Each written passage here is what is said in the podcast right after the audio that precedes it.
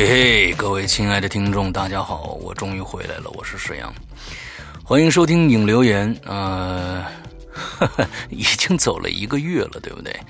呃，我的声音在这个影留言的舞台上已经消失了一个月了。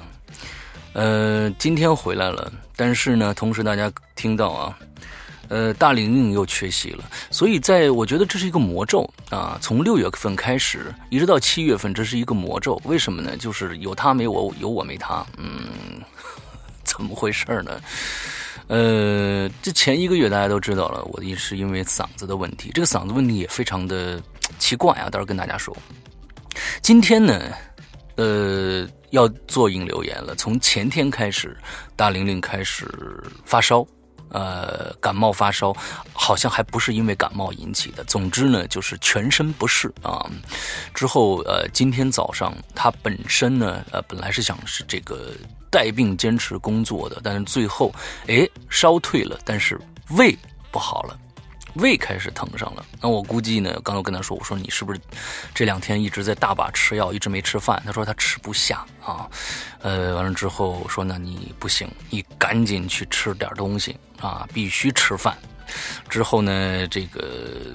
也要赶紧吃一些达喜啊，呃，保护胃黏膜的。这这个这个胃一定是被你折腾的已经快不行了，才这个样子的啊。所以，呃，非常奇怪啊。这两个月我们好像中了一个什么诅咒一样。嗯，是上个月呢，也是因为我做了一次直播啊，视频直播以后，当天晚上我的嗓子就失声失声了啊。那个时候跟大家说过一次啊，就是。完全说不出话来了。那当当时还坚持做了一期引流言，但是那个嗓子还是不成，呃，到最后就是变成了完全发不出声音来。呃，那段期间非常非常感谢，我先首先要感谢鬼友们啊，有很多鬼友给我寄了很多的药啊，吃的玩的。说嗯，这个正好老大你也歇歇，啊，做不了这个节目了，就赶紧歇歇，赶紧吃药。你这个嗓子要是坏了的话，我们节目就听不着了。确实是在这一个月的期间，我真的是这个神农尝百草啊，各种药你知道吧？各种偏方你知道吧？嗯，吃，但是说实在的，现在还没有恢复到最佳的状态，因为呃。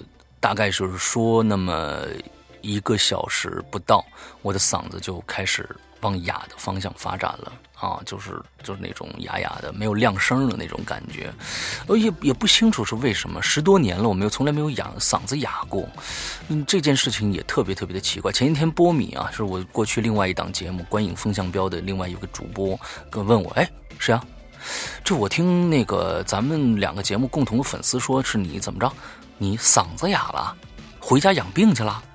我一听这个特别有趣，呃，他说：“我说啊啊是这样啊，嗓子确实哑了啊。前几天呢，家里的一个长辈去世了，我回去呢办丧事儿，这俩事儿呢加到一起啊，就变成了我嗓子哑了，回家养病去了。”哈哈哈，嗯，所以说这个啊，这个一传十，十传百的功效就变得越传越传越不成样啊！把两件事情糅合在一起说啊，也可以。嗯，这是我第一个要感谢鬼友们啊。第二个呢，其实真的要感谢这个大玲玲，呃，这一个这一个月啊，带了三期的班啊，真的不容易啊。对于一个这这样的一个，嗯，对他虽然每次都找这个啊，这个这个这个嘉宾来啊。每次都找嘉宾，但是呢，也真的不容易。虽然呢，我其实我觉得，其实对最后一期啊，呃，三个人三个女人一台戏的这个这个，我不是很满意。为什么呢？你太能唠了。你唠点别的也成，你弄一个加长版，你好家伙两个半小时，你这谁受得了啊？对不对？你说别这搞得你说听完了都是英雄，对不对？呃，是一般是听不完的，两个半小时谁听啊？三个三个女人在里边啊，你这一句我那一句的 哈，聊聊聊两个半小时也真是不容易剪。我我估计大林那期剪的也非常非常的辛苦啊，呃，我这个这个确实是啊啊，这个刚才开玩笑，感谢来参加节目的嘉宾，同时感谢大玲玲，这个最近确实是担起了重任啊！我是真的是一这个力不从心，力不从心啊！说两句就哑。今天这总算是好了，哎，大玲玲这儿有病了，希望吧，下个星期我们两个人能同时出现在节目当中啊。呃，这一个月里边啊，开始，呃，六月初开始订的我们的 T 恤。到现在，大家所有人都没有收到货。本身呢，我们应该在这个六月底的时候，大家每个人都应该都应该拿到货了。很多人都在问，我我呃，今天在我们的会员专区，因为我们这个跟大家承诺说，这呃这个衣服是在这个我们的 VIP 群里面售卖嘛。但是到最后，我知道有很多的非 VIP 群的嗯普通的鬼友也。来买这件衣服了，是通过会员来购买的。那我想在这儿啊，也跟呃大家说一下，呃，今天的在这个 VIP 群里，我的专区叫失踪，这个专区里边，我会详详细细的把为什么这个我们跳票了，而且跳的时间比较长啊，呃的原因告诉大家了，并不是说呃我们这边制作上出现了问题，而是。整个出现了一个非常非常大的一个转折，这个转折是一个好的转折，嗯，也是一个考验鬼影人间品质的转折。所以呢，我在呃会员专区的失踪里面说的非常非常的明白，把这个整个的来龙去脉全都说了一遍。而在这里面有一个巨大的惊喜等着大家啊！巨大的惊喜等大家，而大家需要付出的就是一点耐心，再等一等，因为等待真的是一个双刃剑。等待其实一个美非常美丽的，有一方一方面是非常美丽的，我们在等一件非常好的东西，非常好的人，非常好的电影，各种各样的东西你在等待它。呃，另外一边就是煎熬。这个这个太恐怖了啊！我知道煎熬，因为我也是个急性子啊。从一般订东西啊，大家知道我喜欢呃玩桌游，我在这个一些众筹网上也众筹了一些桌游啊，就比如说啊一百多块钱，嗯，可能你去参与这个桌游的制制作。之后你可能过很长很长时间，才能收得到这个桌游啊，因为还要制作什么之类的。呃，那个那个确实是一个美丽的期待加一个痛苦的煎熬。我我我我理解大家的是这个感受，但是请大家千万坚持住了，因为嗯，你们将会拿到一件你们意想不到的呃东西。呃，鬼影其实做这件事情，呃。只是为了让大家可以出去拿着那穿着你你这件定制来的衣服，与众不同，世界上只有两百件的衣服，出去让别人投来对你羡慕的艳羡的眼光。嗯，OK，呃，我只说到这儿啊，希望大家再等一等。呃，估计今天会员们都已经知道这个原因了。那。如果你不知道的话啊，那你可以去问一下你当时啊找别人购买的这个这个这个这个会员去问一下到底是什么原因。OK，好，我再说两个题外话，两个跟咱们《鬼影人间》节目相关的题外话。嗯，第一个啊，呃，其实从今年的年初的时候，在我们的会员专区就已经开始更新，呃，有史以来最长的一个长篇。呃，冥婚，冥婚呢，已经在上个月的月末时候已经全部在，呃，这个我们的会员专区里面更新完毕了啊，呃，四十五集，每周当时是每周更新三集的这个速度啊，非常非常快的，每周非更新三集，那。嗯，有很多人在问什么时候冥婚上啊？今天大家在这一期的节目前面已经听到广告了，对不对？我们的冥婚将在七月十五日正式上线非会员的平台，那也就是说，呃，没有购买会员的，将在七月十五号会在我们的淘宝店和我们的这个苹果 APP 上面，呃，能购买到单个的。这个冥婚的这个作品了，呃，冥婚是一部我非常非常喜欢的，呃，讨讨论人性的这样的一部非常呃具有高度的一部周德东的作品。嗯，里边的核心内容就是生命和爱情对于你来说哪个更重要？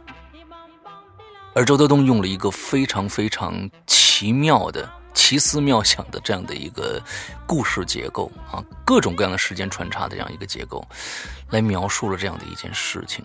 嗯，这是我非常非常喜欢周老师的一部作品。那我也花了非常非常大的心思去做这部作品，希望大家到时候能够来支持一下。四十五集哦，非常的长。嗯，这是其中的一件事。第二件事，当然。在会员专区更新完《冥婚》以后，一定会有一个重量级的作品来掐上来。对，这个重重量级的作品，其实在以前的引留言跟大家说过了，什么呢？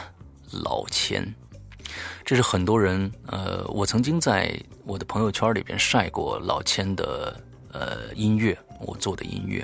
这次为老千，我已经完成了十首呃。这个 BGM 了，呃，跟过去的风格完全不一样。过去的大家可能听到的《鬼影的人间》的这个背景音乐，全部都是非常恐怖的、没有调性的那种啊恐怖音乐，而这次不一样了，因为老千是一个完全不同的故事。呃，如果喜欢高智商的啊高智商犯罪系列的朋友，大家可以去尝试一下这个故事，因为里面没有任何的恐怖可言。哈哈哈哈，这个可能跟《鬼鬼影人间》以往的作品，但是呃，大家都很喜欢高智商犯罪系列第一、第二季，有的很多人都在问我，你你你要不要做第三、第四集？第三、第四集，我是真的希望有一天我我可以去做出来，但是第三、第四集我们没有签到版权啊，没有签到版权，所以呃，我是不会做的啊，不像我们某一些，嗯，说的特别特别的。水的，完了之后还不跟作者打招呼的这样的各种平台上散落的这样的散户啊，啊，这个呃不一样啊。鬼影所有的作品都是签约的，是购买来的做文字稿，我们才去制作出来的。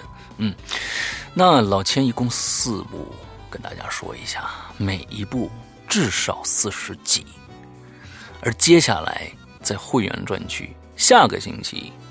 就将开始更新老千了，但是我可以跟大家说一下，由于嗓子的问题，在这一个月里边，老千我现在只做出一集来，那真的是啊，这一集虽然二十分钟、二十三分钟，但是我录了四天才录完，为什么？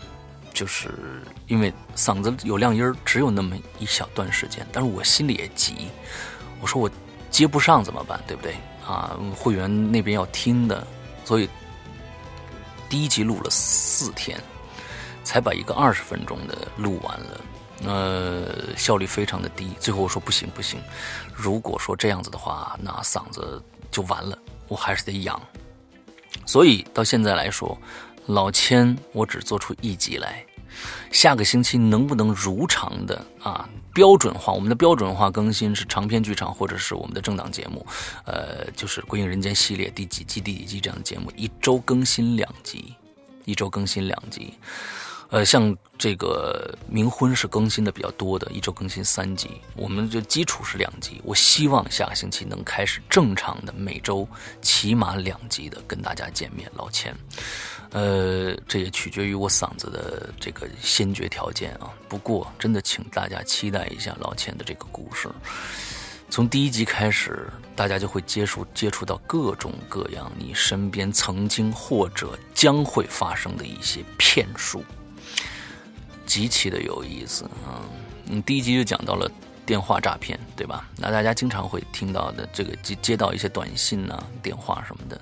之后还有一些呃极其有意思的啊！我就我现在不跟大家来透露了，因为我在朋友圈里晒出这个老千的图和这个我们的海报啊，和我们的 BGM，有很多的呃出版社的朋友说啊，你签到老千了，哇，那太好了！这个故事非常非常的有趣。OK，那就请大家期待一下《归影人间》版本的老千四部曲的第一部《天下有贼》。那说的我很兴奋啊，嗯，呃，其实就是你对一件非常好的东西啊，持一个呃非常高的期待的时候，你你就会异常的兴奋啊，你就会安利给各种各样的人去去去听这个东西啊。OK，好吧，呃，前面的话全都说完了。呃，你看，我现在的嗓音开始往下走了，对不对？OK，那我们今天来正题啊。那我没想到我们这个童年阴影啊，能做这么多期，已经这今天是第四期还是第五期了，对不对？好，那我们今天跟跟大家说，今天将将是童年阴影这个主题的最后一期，将将是一个结束。嗯，所以呢，我会把后面的一些大家在这个星期没有念到的，我我整理一下，念给大家。嗯，OK，好，开始了啊。嗯，今天我筛了筛了一下，同样没有大玲玲的现在这个条件下，也筛出了六千多字的一个稿子啊。好，开始第一个呢是是匿名啊，他估计没有登录，他没有登录这个，所以就只能是。没有昵称了，只有匿名这两个字啊！大家自己听一下，这是谁啊？反正对号入座一下，OK。呃，他说：“两位主播好，进入正题。他一共留了四个主题，但是其中的一个主题我是比较感兴趣的，所以呢，我把剩下的三个主题全部删掉了，只留下这一个主题来跟大家说。他说这件事儿呢，估计是我这辈子都忘不掉的，这是我经历最恐怖的一件事。在我小学的时候啊。”隔壁家院子有一对龙凤胎兄妹上初中，可有一天晚上，他们晚自习下课回到家里之后呢，两人在一夜之间都被人害死了。一个死在床上，尸体是用被子裹着的，头呢被割掉了。只剩下皮掉在那儿，另一个死在床下。他们奶奶晚上回家的时候，发现房里面是黑的，把灯打开，才发现他们两个死了。奶奶大哭着，而我呢是在隔壁的院子。那个时候我都睡着了，被哭声闹醒了。每家每户的居民都跑出来看是怎么回事我没出去，吓得在被子里发抖。听人说呀，当天晚上兄妹俩被害，被害的时候，整个院子都没听着动静，也没听着任何的求救声。其实那个时候大概是九点左右，很多人都说还没睡着呢。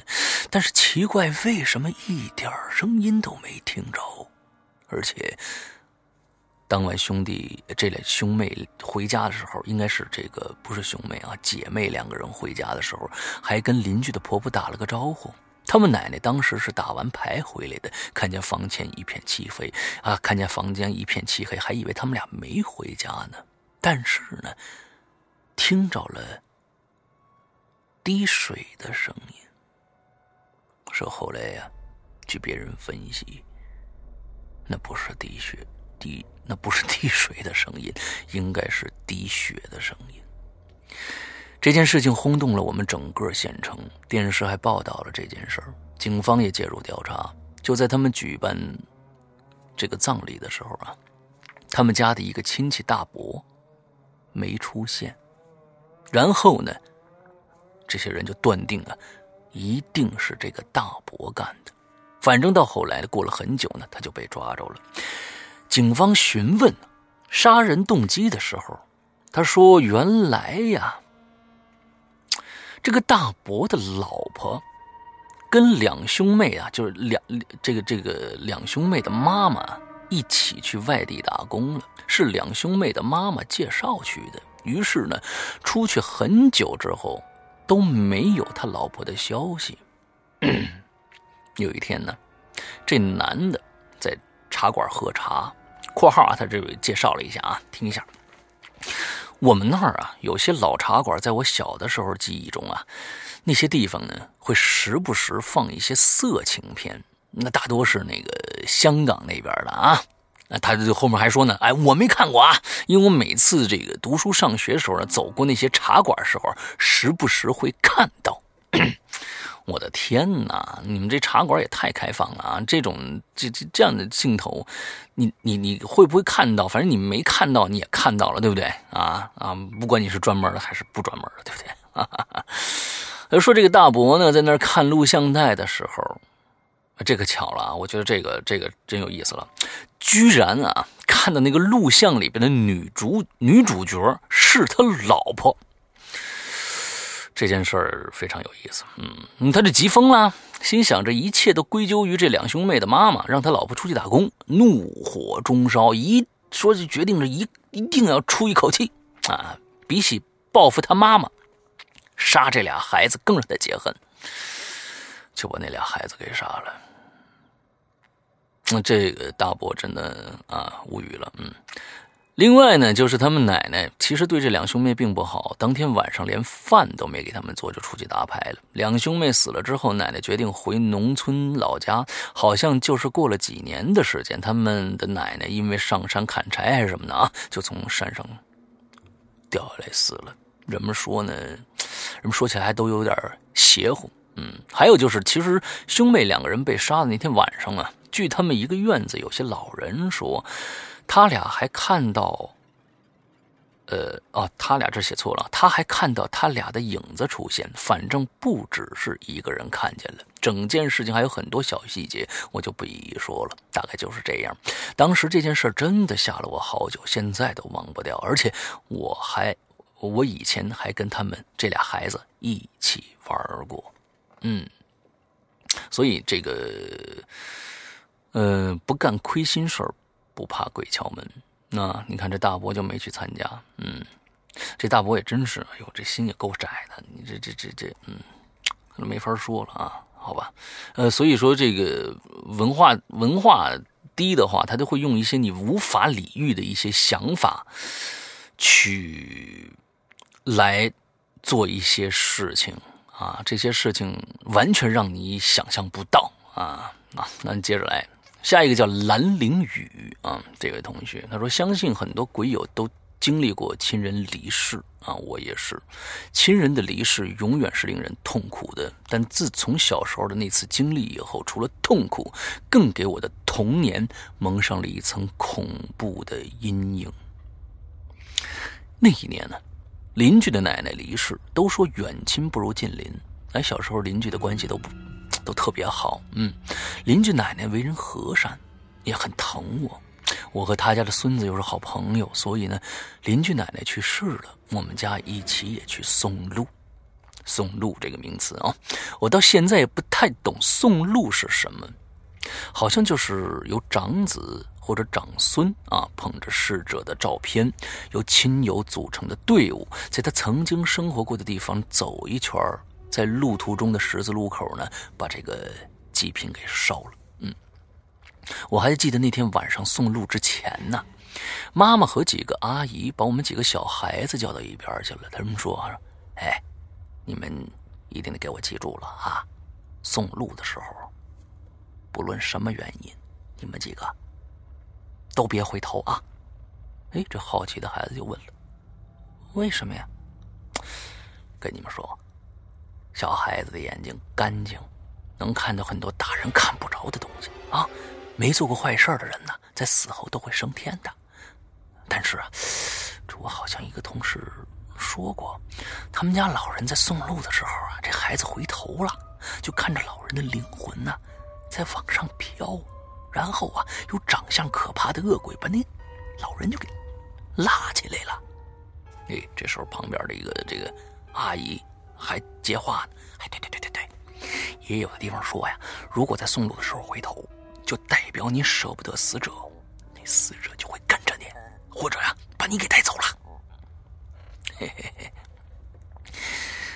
这妈妈接着说啊，对，反正啊，不会有什么好事的，你你们听话啊，为了奶奶能安安心上路，你们千万别回头啊。妈妈特别严肃的叮嘱我们几个，嗯。我们就答应下来了，是吧？送路的时候呢，大家很安静，听着指挥白事儿的人呢，一路指挥，回来买了火盆儿，吃了馒头，一切算是结束了。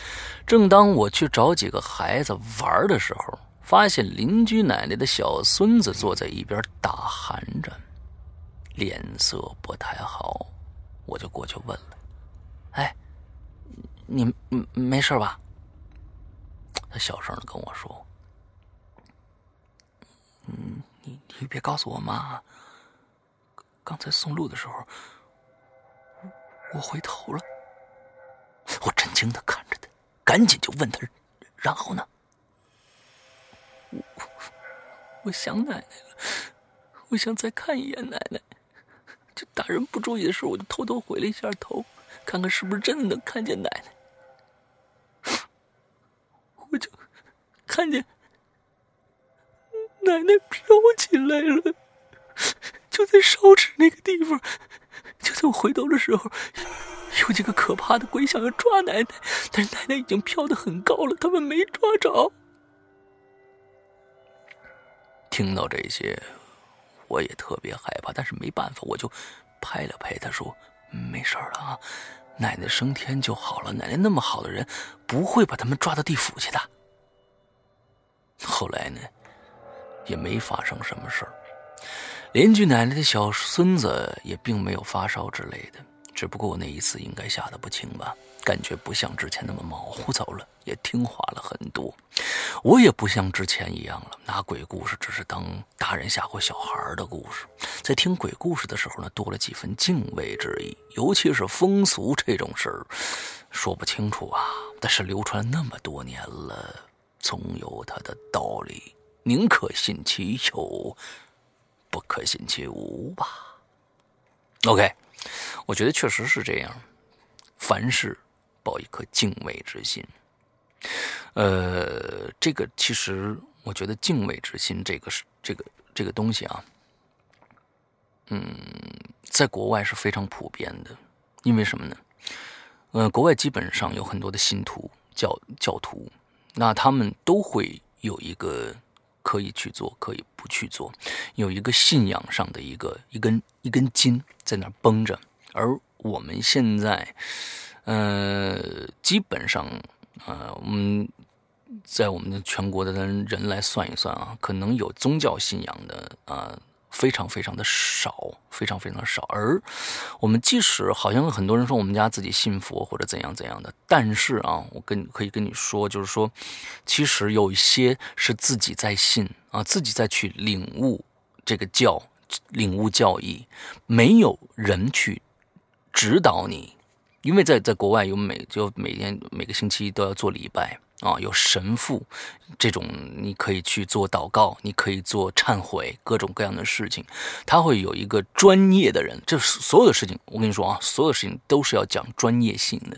而在我们国家里面，可能只是家里自己拜一个佛堂之后，用自己的教义，可能这些教义里边，呃，把真正的佛教或者道教，嗯，已经把它。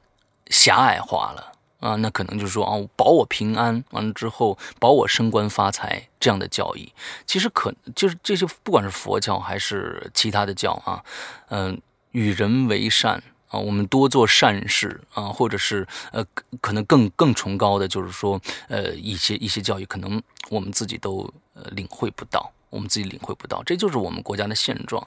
嗯，宗教这个不会拿到一个非常非常高的一个呃当一个正事儿去给去让大家去办的，所以呃也也也挺头疼的。那敬畏之心就是这样，如果有了敬畏之心，对生与死有了理解，其实这个很重要。对生与死有了理解，嗯，你会对很多的事情会持另外一种看法了。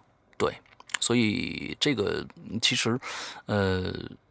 还是请有有有有很多的门门道道可以去讲的啊，嗯，他讲到了刚才啊亲人去世，其实我就想到了我我爷爷去世啊，我爷爷去世是在前四年啊去世的，我爷爷去世呃八十七岁高龄啊，当时呃因为我是长长孙嘛，所以呢要守灵，这肯定很多的。呃，家里面都有这个习惯啊，长子长孙去守灵。我守灵的那个地方非常的，可能有很多人啊，不是我这样的。我守灵的地方在哪里呢？一般可能就是在家里设一个香堂，对不对？呃，这个老人的遗体是在火葬场的冷冻间放着的，对吧？很多人都是这个样子。而我呢，我守灵的地方，我是在火葬场，在停尸间里边。呃，我跟我爷爷的棺木那在一起，那棺木还好是一个上面是玻璃盖的，我能看到，因为第二天要火化，所以它不是那种棺材啊，盖着盖的棺材，是一个一个呃四边，呃上面是玻璃的那样的一个一个一个棺材。之后，我在那个晚那那那个里边待了一晚上，呃，通宵，嗯，我是十点钟去的，呃，但是我在那个里边，我看着我爷爷，我没有任何的恐惧。这可能就是至亲的一种感受吧。嗯，在那个那个里边，我我我看着我爷爷的遗体啊，呃，有时候眼泪就就就流下来了。之后再再再回想，从小到大，我爷爷是一个非常严厉的一个人，嗯，是一个老师啊，他是教历史的，呃，是当时山西的非常非常有名的一个老师。那我就在想，从小我爷爷打过我啊，因为我淘气啊，也曾经带着我嗯出去，那时候生生活非常的苦嘛，呃，带着我出去给我偷买一些小零食给我吃，这些随着长大以后，呃，我我去了海南啊，跟爷爷的这个交流就少了，哎，就想这些点点滴滴，我和我爷爷的交集。有时候会觉得很幸福，有时候觉得会很悲伤，就那样那样的过了一晚上。第二天跟刚才说的是，就就是这个刚才这位鬼友说的，呃，一样，就是说送路。我我捧着爷爷的照片啊，在那路上走，转了一圈之后就进了这个遗体告别室。呃，遗体告别之后，那推进了火葬火火葬场，就就结束了。啊，到现在。嗯，对，所以我感觉，嗯，至亲的人啊，不会对你做出任何的伤害来，嗯，所以请大家一定要啊，就是有一颗，首先有颗敬畏的心，另外有一个就是说，你没有做亏心事，不要怕鬼敲门，即使有鬼敲门来了，也是求你办他的冤冤屈的事情。我真的是这样认为，因为嗯，灵体这样的一个东西啊，假如说有这样的东西存在的话，现在没有证实，我也是呃在呃臆想啊，灵体这样的一个东西，它能量并不高。如果他都已经高到了一定的程度的话，他一定是有冤屈的。而你看到他，这是你和他的缘分，他可能找你想办一件。他办不了的事，呃，我是这么理解的啊。好吧，我们接下来啊，那嗓子你看现在已经快这个已经到中途了啊。嗯，柿子炒鸡蛋，嗯，石阳哥、龙玲姐，你们好。作为一个万年潜水，从一二年我就开始跟听的老鬼友了，我决定出来冒个泡。哎呦，那你可是真是从一开始就开始跟听了啊！一年二一二年，说到。呃，童年阴影啊，每个人呢或多或少都有几个至今难以忘怀的恐怖经历。下面呢，我就说一下我个人的童年阴影，不知道其他鬼友们有没有同样的阴影啊？第一个，小的时候呢，不知道从哪儿听来的这个事儿，呃，说是在某个城市啊，一个单身的女人工作到很晚才回家，她住的是一个老式的小区的楼房。五楼，没电梯，只有楼梯。当这个女人拖着疲惫的身子爬上楼，掏出钥匙，刚把门打开，还没来得及把钥匙拔出来的时候，突然从五楼和六楼之间的缓步台上，缓步台上冲下来一个男人，一下子就从后面把这个女人推进了屋，之后将这个女人残忍的奸强奸并杀害了。可不巧的是呢，我家呢，正好也住五楼。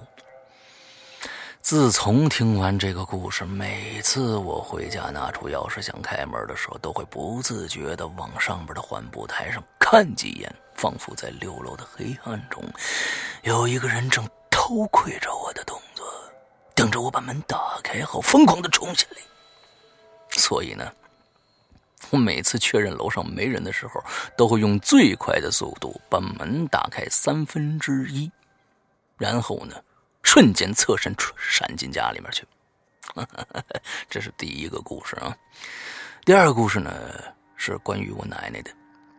我的奶奶在很小的时候就因病过世了，小到我小到我跟奶奶还哦，小到我跟我奶奶还没有多少深的感情啊，小到我对去世的这个人的意味啊，有着呃什么的完全没有概念啊，就是说对对去世这件事儿，人会死这件事儿完全没有概念，嗯，只记得那个时候家里的人呢哭得非常非常的伤心。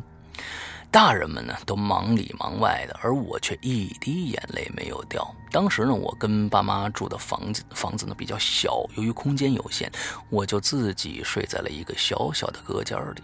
我的隔间与厨房中呢，呃之间呢只隔了一层磨砂玻璃，厨房和阳台是连在一起的。我小的时候很怕黑，所以呢，我每天睡觉。的时候都不敢面对着那个磨砂玻璃睡觉，因为那块玻璃后面就是黑漆漆的厨房，隔着磨砂玻璃本来就什么都看不清，尤其天完全黑下来的时候，我就感觉玻璃后面成了另外一个空间。我记得那是一个大雨倾盆的午夜，我依旧是背对着厨房睡觉。突然，一个震耳欲聋的炸雷把我从睡梦中给惊醒了，我的心砰砰砰的猛跳啊！等我好不容易缓和下来了，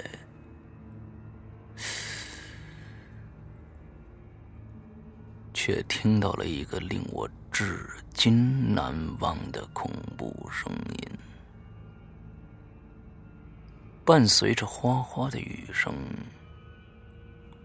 我听到。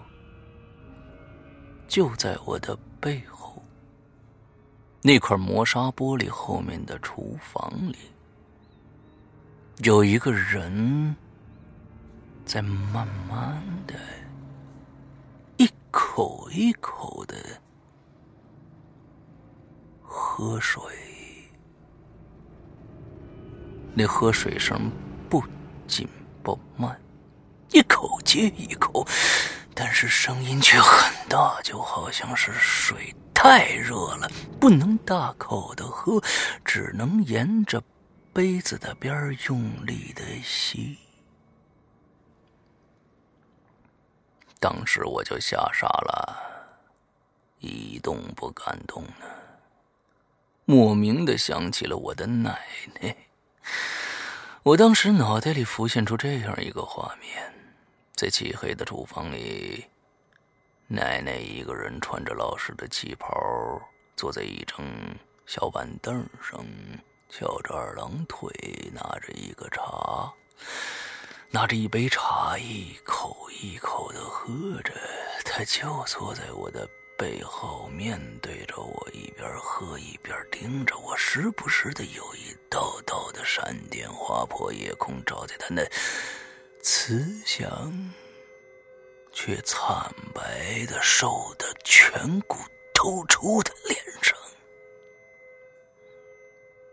我当时根本不敢回头看，就那样紧绷着全身的神经，仔细的听着那个喝水的声音。我把头埋在被窝里，蜷缩成一团，就那样听着，也不知道过了多久。我就不知不觉的睡着了。后来再也没发生过可怕的事情，但对，但我对黑暗还是有莫名的恐惧，直到现在。这就是我的两个童年阴影，希望可以被读到。我一直会支持鬼影的啊。嗯，刚才我刚说了啊，至亲的人不会来害你的，所以呢，不要想你奶奶了。嗯，你可以想想其他人。哈哈哈那个喝水的声音确实存在，对不对？但是，我相信不会是奶奶。嗯，哦，对我，我是不是把这个已经又引申到另外一个层面上去了啊？好吧，啊，幸亏是你小时候，现在没有了吧？那个喝水的声音没有一直跟着你吧？对吧？OK，好吧，嗯，哈哈哈，OK。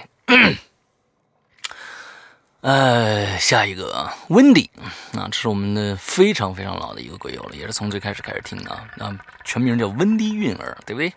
好呀，大家好，我是 Wendy，一直在潜水，好久没有和大家打招呼了。按照我的习惯呢，废话不多说，快递快速切入正题啊。童年阴影很多了，嗯，我小时候胆子挺小的，有一次在街上看到这个木乃伊归来的电影海报，就被吓了好久。哎呦天哪，那你是怎么听《鬼影人间》长大的呢？不过没遇到过什么灵异的事件啊，所以阴影主要分两类：第一，恐怖故事、电影、传说等等。最具代表性的就是有一次，我父母在书房看《小岛惊魂》啊，我为了逃避弹钢琴，还有做题什么之类的，坚持看了一段。嗯。对，那是为了弹逃避弹钢琴，或者是做作业什么的，那真是豁出去了，是吧？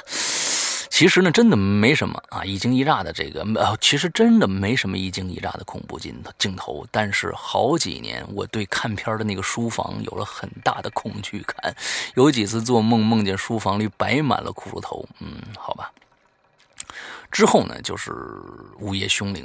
这片子的经典和恐怖程度无需熬述了啊！我大学时和数语和室友呢重看的时候都不敢直视，关键是我的床还对着电视，我的天哪！那一个月都没睡好觉。嗯，至于小时候觉得很恐怖的恐怖故事呢，后来呢在鬼影混混久了以后，觉得大部分都是非非常渣的啊。对。呃，如果你胆子很小啊，如果你对这些事情有恐惧感，可以反向的来操作一下啊。你可以来听听鬼影，嗯，呃，把胆子练大以后，剩下那些都是浮云了。嗯，好，接着讲。嗯，第二呢，就是现实存在的事物，虫子呀、干尸什么的。我妈呢是个生物老师啊，我可以在她那里看到各种各样的纪录片儿。其中啊，我记得最清楚的一个就是讲蜘蛛和各种毒昆虫蛰伤人的案例。我的天哪，嗯，其实我对昆虫也是有恐惧心理的，嗯，我对昆虫啊，什么扫地的时候啊，这个蜘蛛顺着扫把爬上来咬人，啊，被子里的黑寡妇咬伤小孩说我本来就怕蜘蛛。看了这个还还了得啊！遇见蜘蛛，我的心心跳就加快眩晕。曾经一度，蜘蛛在我家成为看到必杀的动物。哎，我跟你说啊，万物皆有灵性，你你碰到它必杀，你下次再碰到它，它还能饶了你，对不对？还是最好啊，拿一些器物把它铲出去啊，就就不在你家待着就完了，对不对？杀生啊，还是少做啊。直到我高中的时候，发现了一个比我更怕蜘蛛的男同学啊，他他看到蜘蛛能瞬间弹出十米以外去。嗯，有一次呢，我在走廊上遇见蜘蛛，看到他惊恐的样子，我走过去踢了踢蜘蛛，扬长而去。我突然觉得，其实蜘蛛并不恐怖，大部分都不会主动攻击人的。如果你现在在家里看到那种灰色的、腿很长、头上有一点白的蜘蛛，叫做白额高蜘蛛、高脚蛛，也不要伤害它，它没什么毒性，它是怕人的，而且是蟑螂的天敌。如果你们家蟑螂不够吃，不够它吃，它会自行离开。以上就是一个软妹子到女汉子的成长史，希望被读到吧。一直爱鬼影，希望越来越好。谢谢你，温迪云儿。可是，我忽然觉得，刚才我念到了一个一个细节，就是说你在大学的时候碰到了一个比你害怕蜘蛛的男孩子之后，你就变得异常的胆大，把那只蜘蛛给踢走了，对吗？OK，假如说从心理学来说，哈，你这是一种呃炫耀的表现。你本身很很怕一样东西，但是在某些人的面前，你要装出你不怕。当然，这可以治愈你对昆虫、对对对蜘蛛的这种惧怕心理，当然可以啊，它可以治愈。但是，我在想另外一个，你为什么要在这个男生的面前去表现你自己呢？难道你喜欢他吗？哎，你看有没有道理？大家说有没有道理？好吧，好吧，啊，这都是题外话啊。嗯，我们接着下来，嗯啊，嗓子好痛。好，下面是 Ancient Sun 啊，六六六。嗯，主播你们好啊，因为一直很忙没逛论坛，听了新一期节目就立刻想到了一个令我印象深刻的童年阴影。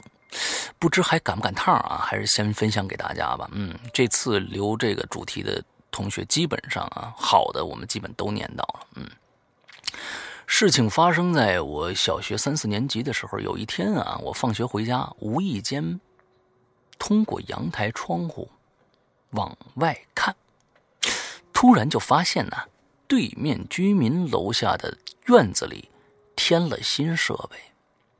什么东西呢？是一顶巨大的白色的帐篷。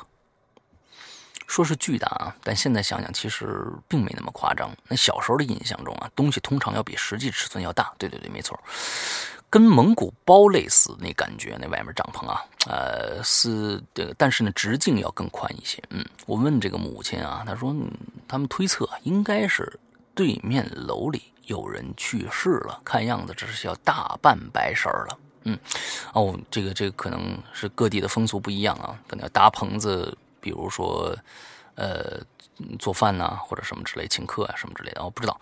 听到这儿呢，我不禁害怕起来了。那个时候我对死亡并没有什么概念，只觉得恐惧与不祥。刚开始的新鲜劲儿啊，瞬间消失了，便躲回了屋子里头，不再往外看。然后日落之后呢，我才知道躲进屋子里是没用的。不知道什么时候，外面的仪式就开始了。印象中我并没有听到哭嚎声啊，可传入我耳朵里的是各种乐器敲敲打打的声音，鼓啊、叉呀、唢呐呀什么的，好像还有铃铛。这些平时晚上遛弯时候大大爷大妈们扭秧歌时候使用的乐器，此时此刻演奏出来却是一种。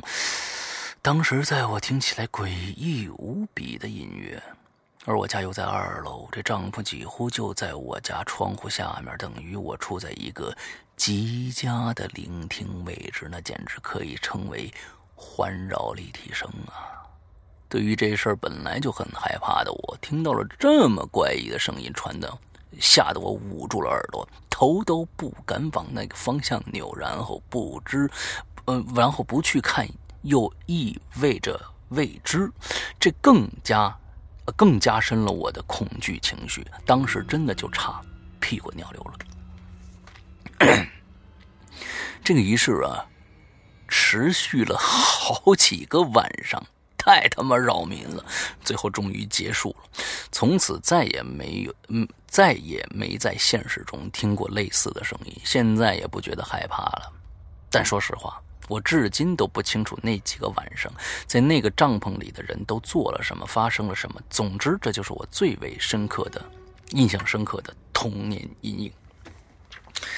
哎呀，这个事儿其实跟你任何关系都没有，你干嘛就那么那么害怕呢？这是真的是就是自己吓自己啊！真的是自己吓自己。当然了，我觉得在一个居民区里边，嗯，这样子持续了好几个晚上，确实有一些扰民。嗯。但是可能各地的风俗不一样吧，对，所以你这个其实是一个很好的了解民俗的一个机会，你明白吧？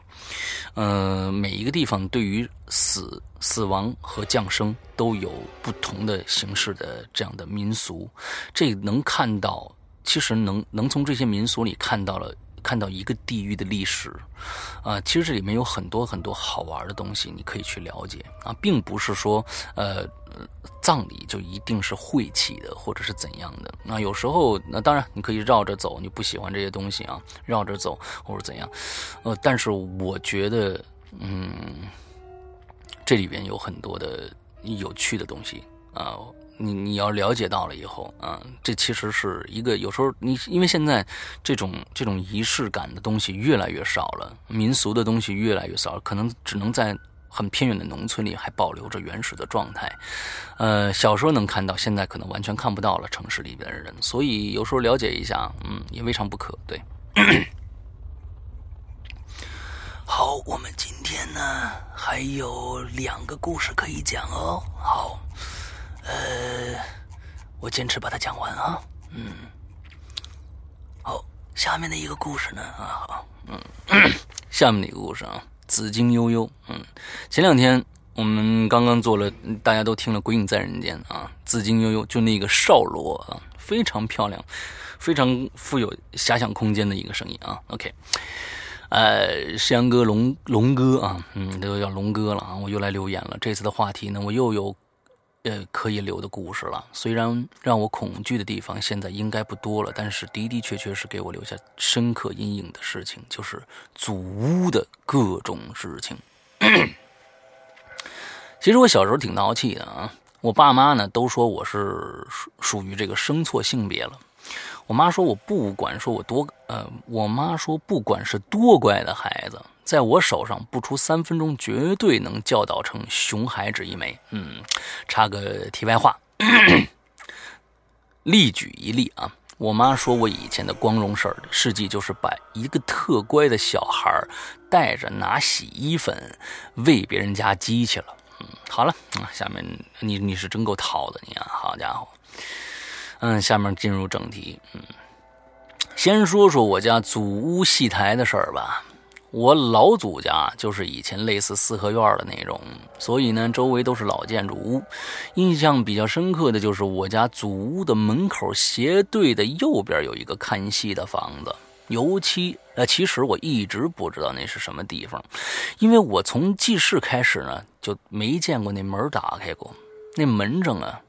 有两个正方形的洞，是拿铁链子锁锁着的。简单的说呢，就是个防大人跟胖子啊。这简单说呢，这这这这这个锁呀，只能防大人跟胖子，但是小孩子呢，可以弄个缝门缝钻进去。对于我这个好奇心旺盛的孩孩孩子来说呢，那地方一直很神秘。有一天又去祖屋了，大人呢都在马长城呢啊打麻将，我没事就跑去了。小巷子那时候很静啊，啊也没什么人，我就跑到那房子里啊，我那伸脑袋进去看了看。其实呢，真心是当时属于不知者无畏，里面没人，但是可以很清楚的看见里边一排一排的那种最早期的长木凳子。哎，说到长木凳子。我这想到了一个顺口溜，大家都听说过吧？就板凳宽，扁担长那个啊。我最最近听到了一个新的版本，说给大家。大家很多人都怕说顺口溜，但是呢，这个非常好说。为什么？听着啊，板凳宽，扁担长，扁担绑凳上啊，扁担绑在板凳上，板凳说行。好，这个事儿完了。这就是一个顺口溜啊。板凳宽，扁担长，扁担绑在板凳上，板凳说行。OK，好好完了啊，嗯，啊啊，这是一个冷笑话，Sorry 啊，打断了大家的这个这个嗯这个情绪啊。之所以能看得这么清楚呢，是因为戏台上灯是亮着的。哎，他看上那些木凳子了啊，啊，板凳长，扁担长，扁担绑在板凳上，板凳说行啊，这个那个凳子好，嗯，是因为戏台上灯是亮着的啊。我在门内，我在门那儿呢，就就手一推。另手拉着另外一个门，从门缝我就挤进去了。我当时还高高兴兴的上台去研究啊，这亮着的橙黄色的灯，站在戏台上往下看的时候，我就有点害怕了，汗毛直立。我看着那一排排的座位呀，我就总觉得好像坐满了人在看我，我就顾不得玩了，想着我说。还是先走吧。结果借着灯光呢，就看到最后一排座位那儿坐着一个人。我当时心里还还像有人，我这还想着呢，好像是不是有人跟着我进来了？但是没听着声音呢。然后我就慢慢的走向那个人坐的位置，直到。到了那个跟前了，都还见到那个人坐的很笔直，但是看不清长相。那个时候我就有点怕了，弱弱的问了一句：“说，你，你是谁呀？”我我在模仿少罗的声音啊。你是谁呀？话音一落，嘿，哼那个人没了。我还擦擦眼睛，真的没了。当时我就惊出一身冷汗来，我就跑到门边，就努力的学着之前的样子想钻钻出去，但是不知道为什么总觉得一直拉不开。然后我就听到戏台那边悠悠的、怪腔怪调的来了一句：“来就来吧，怎么这就要走啊？”紧接着，我就觉得我后面的灯一就熄灭了，周围一片黑暗。我当时因为惊恐来了力气，拉开一条门缝钻进去了。由于当时急着这个，急的前胸跟后背都被门擦伤了，哭着就跑回家了。结果跟大人一说，大人听了之后什么都没说，就把我老祖拉着我到当时我们院子中间那儿。烧了一部分的黄纸钱儿，从那以后啊，我到老祖家就没靠近那个门一步了，导致我对现在对那个戏台都有着深深的阴影。嗯，哇，好，这个接着下来呢，他还有一个题外话啊，题外话我就不念他的原文了，因为嗓子有点这个他写的很长，嗯，嗓子有点受不了，嗯。他说呢，前段时间他做完这个《嗯鬼影在人间》啊以后，有很多人就抨击他，当时他他心他特别伤心，都说他的故事是抄的，啊，抄袭的，还指责说他说的不好。嗯，其实啊，我我我想说的是，请大家怀着一颗善良的心，怀着一颗。呃，怎么说呢？嗯，宽厚的心去来听所有的节目。呃，首先我跟大家说，这些这些朋友们来做《鬼影在人间》的朋友们都不是专业人士，他们有，当然有的人表达能力好，有的人表达能力差。这是肯定的，参差不齐，因为他们不是专业讲故事的，他们可以怀着一颗分享的心，跟大家来娱乐你们，来娱乐你们，请你们这些人带一些善良的心，好不好？呃，有很多人说什么最差一期或者怎样怎样，我当然不想说你有本事你来讲一期，我不想说这种话。但是为什么说与人为善这么难呢？为什么要把你的那些毒舌、那些不干净的垃圾的东西，全部抛给一个想娱乐给你、想分享一些事情跟你、跟你分享一些事情的这些人呢？所以，我只能说，说这些话的人可能也是垃圾，也是垃圾人。所以，我想跟大家说，不要去在意那些垃圾人。垃圾人在这个世界上，这个世界上是普遍存在的。这个没有国籍、男女、长幼之分，有很多垃圾人，是这些垃圾人让这些社在在这个社会上，要让很多没有垃圾心态的人又变成了垃圾人，所以这些人是最可恨的。所以大家不要去。理会这些言辞，因为他也讲到了有更多的鬼友来鼓励他。对，鬼影人间就是这样的一个一个一个团体。我不管在我们的 QQ 群也好，在我们的 VIP 群里面也好，这是一个非常非常融合的大家庭。我想说的是，我们鬼友之间的互相的关爱和。鬼友对主播，主播对鬼友之间的关爱，可能很多你们这些垃圾人是完全想象不到的，因为你们没有人会会去关爱你们这些垃圾人，明白吗？这些垃圾人，呃，今天他他说的这些，他没有我说的这么猛烈啊，他只是说啊，他往后面写的是，就是说这个，呃，说鬼友最后特别特别的善良，有很多人去去去呃去安慰他，嗯，我只想说，真的。嗯，我们没有没有必要把一些我们时间去浪费在垃圾人的身上。嗯，鬼影人间从开播以来一直到现在，不管在任何的平台上或者怎样的，我们遇到了很多很多的垃圾人啊。这些垃圾人，呃，有的时候，呃，拿着他那那个那一套，呃，道理呃，振振有词，呃，相信他一直也只能跟垃圾人去活在一起了，嗯，所以物以类聚，人与人与群分嘛，所以大家不用不用去着急啊，不用着急，除非他自己有所领悟，呃，领悟到他做做这件事情其实是很无聊、很无耻的一些事情的时候，就他自己可能就会调整了，也有可能垃圾人变成了环保人士，对，有有有这样的例子哦，对呀。所以啊，嗯，不用在意这些人。嗯，我我耳朵里面听到的各种各样的声音无计其数，好的我接受，坏的，嗯，这个左耳朵进右耳朵出，呃，它妨碍不了我做我自己喜欢做的事情，而这个我做的这件喜欢喜欢做的这件事情让大家很开心，何乐不不为呀？对不对？不用去跟他们较劲。OK，好，今天我们的最后一个故事啊，哇，终于到最后一个故事了。呃，我的嗓子，嗯，最后一个故事是一位叫龙暖暖的朋友啊，他说注册了几天啊，第一次留言，不知道我贴的地址能不能看到图片啊？其实图片也不重要，我怕的这样东西啊，很奇怪啊，大家听啊，是小时候家里就有的那种落地扇。有个圆的电扇盘子啊，像人脸一样，也有脖子，肩膀很窄，也有腰，腰是可以调调节落地扇高度的。电扇牌子还会摆啊摆头。我心想啊，您怕这样东西啊？您怕这样东西？要真是你把它想象到人，那头得多大呀？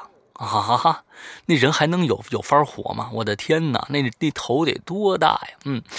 但是和真人高矮差不多吧啊，这个落地扇呢比我年龄都大了啊，之前没觉得什么。有一年冬季，落地扇放在我房间里，站在我房间的东墙和南墙夹角，属于背对着东墙放着的，正正对着我的床尾。我睡觉是头在床尾，脚对着床头和墙，为了挨暖气近一点儿。头顶是没有遮挡的，空一段距离就是那个落地扇。哎，顺便说一下，我房间都是推拉的，窗户带锁的，门也是推拉带锁的，关上窗子和门不会有缝隙，房间呢就接近于密封状态。啊，密室杀人案。萨斯汀基因啊，不会有风啊，然后然后呢就是睡觉了啊，一个晚上睡觉呢，后来不知不觉就感觉风好大呀啊，他渐渐醒了，一抬头，不知道为什么，那风扇在吹，还摆着头，还有摆头时候还会发出，因为太老了，这电风扇还会发出吱呀吱呀的声音。我又感觉我动不了了，就是头顶吹得我很难受，还感觉落地扇盯着我斜斜的笑着，然后挣扎无果，我又睡过去了。睡来醒来呢，也觉得头疼，啊，就这样的梦很多次了，就是梦见电扇在冬季自己吹，还摆着头。其实呢，做梦没什么奇怪的，但是梦里还是自己睡，还是自己睡在自己的房间里就很奇怪了，很难分辨是不是做梦。渐渐的，因为经常梦见，我对落地扇有了恐惧感，和爸爸说了，然后呢，爸爸就把落地扇送人了。啊，这个好了，讲完了，我和落地扇的事儿。落地扇啊，OK，那个落地扇，假如说真的像人的话，我天哪，那个头也太大了。嗯，我还是这么想啊。好。嗯，今天啊，大家可以听到我的嗓子已经不行了。嗯，呃，真的，我可能我不晓得为什么会这次会这么难好啊。呃，这个这个一般嗓子不好，可能一个星期也怎么着也恢复了。我现在一个月还没有恢复到最佳的状态，呃，很很容易疲劳嗓子。呃，所以跟不跟大家多说了。那最后呢，还是请关注。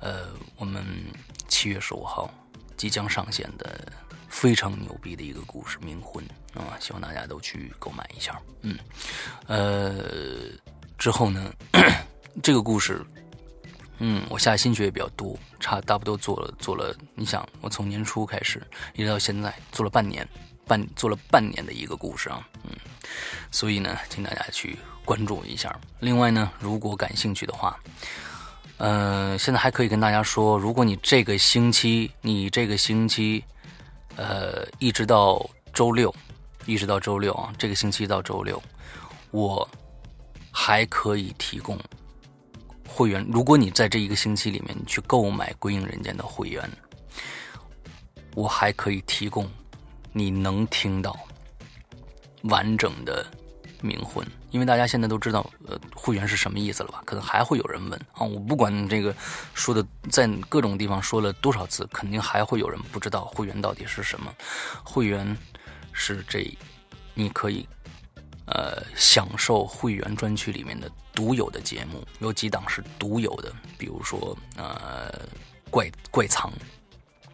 呃，玲珑，呃，这个还有这个失踪啊，这几个是其他的地方都没有的，剩下的就是鬼火、秘闻这些故事，虽然也会更新到免费的地方去，但是呢，免费的可能会在两个月甚至三个月以后才能听到当下的这一期，对，是这样的一个，剩下的就是跟听我们现在在更新的故事。我做多少集，你能听到多少集，是这样的一个形式，请大家注意，并不是你呃买了会员，所有的节目就可以听了，因为一年只要一九八，我相信你把鬼影的所有的节目听完的话，你用不到两个月就可以全听完了，因为做永远是比听要要要慢很多的，尤其是鬼影这样的一个质量。嗯，原创音乐啊，还要跟作者去沟通啊，版权还要还要去修改稿子，嗯，这样的一个版本吧。所以，如果在这个星期购买会员，我可以呃答应大家，在这个星期，呃，你还能听到全本的这个。啊，接这个这个这个冥婚，接下来呢，下星期你就可以跟听一年的我们的老千这个长篇的故事了。剩下还有其他你在其他地方任何地方都听不到的一些栏目。对，会员就是这个样子。其实日日更新，我们真的是每天都会更新不同栏目的故事。长篇剧场每周最少更新两集这样的一个速度，所以，呃，可以说是良心中的良心的会员机制了。对。好，嗯，怎么加呢？嗯，对，还要说怎么怎么加？对啊，这个一个呢是你下载，首先这个会员只有苹果手机才能下载啊，苹果手机，嗯，你下载了苹果手有苹果手机在 App Store 里面，你搜索“鬼影人间”就可以下载我们的 APP 了。呃，下载我们的 APP 以后，你在里面可以用两个方法呃实现会员。第一个是 APP 内付费，就直接点一下成为会员。交一百九十八元，但是这一百九十八元有百分之三十是苹果的。第二个方法是通过微信，你加一个微信号叫“鬼影会员全拼”啊，全拼哦，“鬼影会员全拼”。之后加这个微信号之后，呃，再通过微信支付啊，付给我们一百九十八元，也是秒开啊。之后马上付钱以后，马上这个会员就开了。ok 大概就是这两种形式所以啊请大家去支持一下鬼影人间这个非常非常良心的呃节目吧。嗯 ok 那今天的节目到这儿结束祝大家这一周快乐开心我得赶紧去喝点水养养嗓子了。拜拜。